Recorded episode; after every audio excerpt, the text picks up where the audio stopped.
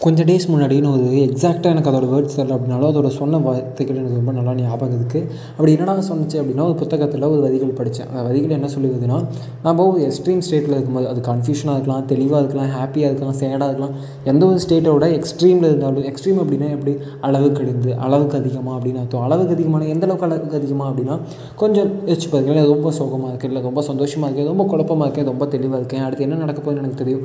இந்த மாதிரி எப்பயாவது நமக்கு ஒரு எக்ஸ்ட்ரீம் ஸ்டேட்டுக்கு மேலே ஒரு நார்மலோட கொஞ்சம் அப்நார்மலாக நம்ம ஃபீல் பண்ணுறோம் அப்படின்னா தயவு செஞ்சு அமைதியாக இருங்க அப்படின்னு சொல்லுது அந்த புத்தகம். அந்த புத்தகத்தில் மெயினாக சொன்ன விஷயம் என்னென்னா அடுத்து என்ன நடக்க போகுதுன்னு தெரிஞ்சவன் அமைதியாக இருப்பான்.